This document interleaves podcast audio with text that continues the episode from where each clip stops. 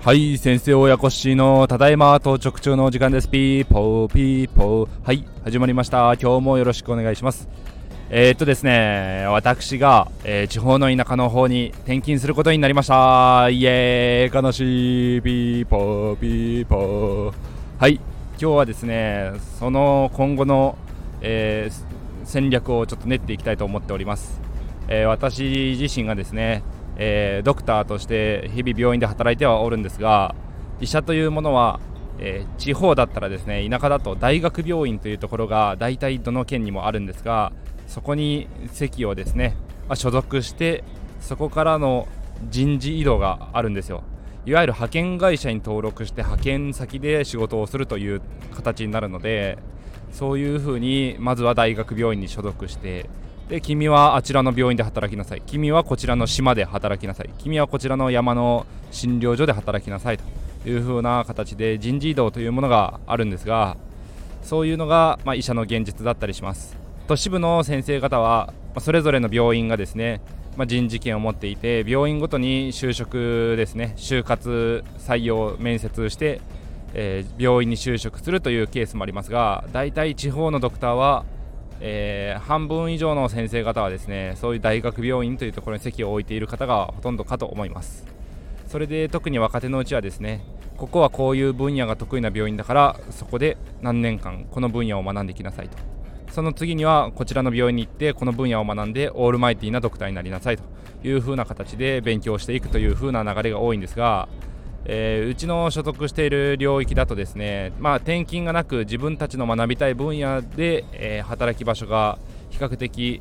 フレキシブルに選べるというのが、えー、メインではあったんですがちょっと今回は事情がありまして私が田舎の住んでるとこよりもさらに田舎の僻地に飛ぶことになりました。飛ぶぞってやつですね。はい。でまあ年度年数限度的にはマックス3年ですね。子供が小学校に上がるのでそれまではそこにとどまることになるかと思います。で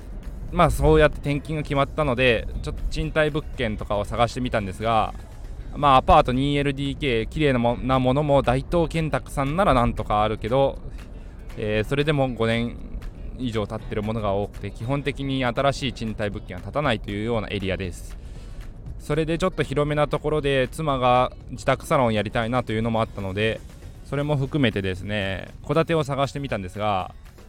まあエリア的には中心部に近いんですけどちょっと離れたところで築40年ぐらいのものが本当に表層リフォームもあまりしてなくて最低限のリフォームで6.8万でしたね。駐車場が3台ぐらい置けるというのがメリットやったのかもしれないですけどもそこの不動産屋さんの社長とは仲良しなのでもしあれだったらお願いしようかと思っていたらえー、もう賃貸決まってました。なので6.8万円ぐらい、まあ、7万円弱の戸建てで需要はあるんだなというエリアですけども、まあ、人口も少ないですし増える見込みもないですし高速道路のバイパスが無料高速通ってしまったので、えーと、昔はそこが拠点として交通の拠点でインターチェンジそこから、えー、高速道路に乗るという場所ではあったんですがその街を経由しなくても無料バイパスからですね高速道路に乗り換えられるように便利になってしまったのでもうその町にわざわざ出向くことがなくなってしまった死んだ町と言われてしまっているのが現状です、大きな企業さんがあるんですけど、まあ、そこに仕事されてる方々、まあ、友人も仕事してるのが同級生いるんですけども近くの違う、まあ、場所に住んでですねそこから通勤しているって言ってたので本当に現地に住むというのはレアケースかなと思います。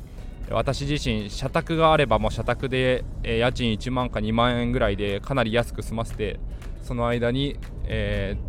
ー、お金を貯めてですね物件買っていくかというのも検討はしているんですがちょっと社宅の件とかも今後要相談だなと思っています。なのでそこでまあ私が考えているのは本当に地方の田舎ではあるんですけどもその中でもなんとか賃貸需要が見込める部分のみここだったら戸建てでもいいかなと思ってます。もうアパートを直して手がけてっていうのも厳しいエリアだと思うので、まあ、よっぽどいい案件のアパートが出回ってくればそれでもいいかなと思ってるんですがおそらく投資家のプロの方はいないと思います。地主の方とかが田んぼの横にですね、えー、アパート建ってるとかですね本当にそういう大東建託さんとかメーカーさんのものが多くて大和さんとかあまり進出してない印象でしたね街を見ても。というところもあってえっ、ー、とまあ程度のいいというかリフォームして使えそうな立地のアパートであれば、まあ、買ってもいいかなと。ただ出口がちょっと取れないので本当にキャッシュフローが残るものしか正直手を出さない方がいいかなとも思っております。なので今今暮らしているもともとの今のエリアでも、まあ、そういう活動は続けながらそちらの物件が出てくれば、まあ、車で50分ぐらいでは行けるのでそこも、まあ、物件の管理も目が届きますしそれ今まで通りの活動をしながらというところになるかなと思います。子ども食堂の活動も、まあ、車で50分ぐらいかかってはしまいますけどえーと、今の活動頻度であれば問題ないかなと思ってまして先日先週ですね子ども食堂を開催した時も30ちょっと、まあ、参加していただきまして、えーと、少しトラブルもあったりしたんですがやっと1周年ですね。迎えることができるのでなんだかんだ1年続けてきたんだなという節目にもなるので、えーと、次回は、えー、と秋祭りじゃないですけども子どもたちと一緒に縁日というかですねそういう屋台パーティーをやりたいなとも思っています。そんな形で転勤になってもできれば不動産の活動、まあ、それに通ずる子ども食堂の活動を続けていきたいなと思っていましてその後のライフプランとしては、まあ、妻とも相談しながら子供も入学するしねっていうところで、えー、住まいを構えようかねというところで話を進めております。えー、今の職場の方で、えーとまあ、ずっと働くことになるかもと思いながら、えー、患者さんからのですねもう私引っ越すからマンション引き継がない買わないっていう案件もあったりしましたしマイホームを探しに行ってたり中古リノベーション検討していた時期もありましたがあんま契約せずに良かったかなと思っております、まあ、そんなことがあるのでですねなかなかこういう医療の分野のですね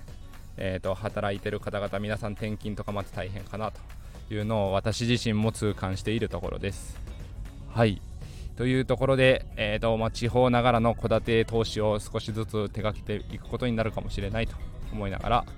あ、新築案件別のうちのエリアでの新築とかもできそうなエリアがあればそっちでやりつつ、まあ、田舎でのんびりと暮らして、まあのんびりな医療現場ではないと思いますがそんな感じで両立できればいいなと思っております。それでは皆さん今日もお聴きいただきありがとうございました。皆さん明日からも頑張っていきましょう。バイバイ。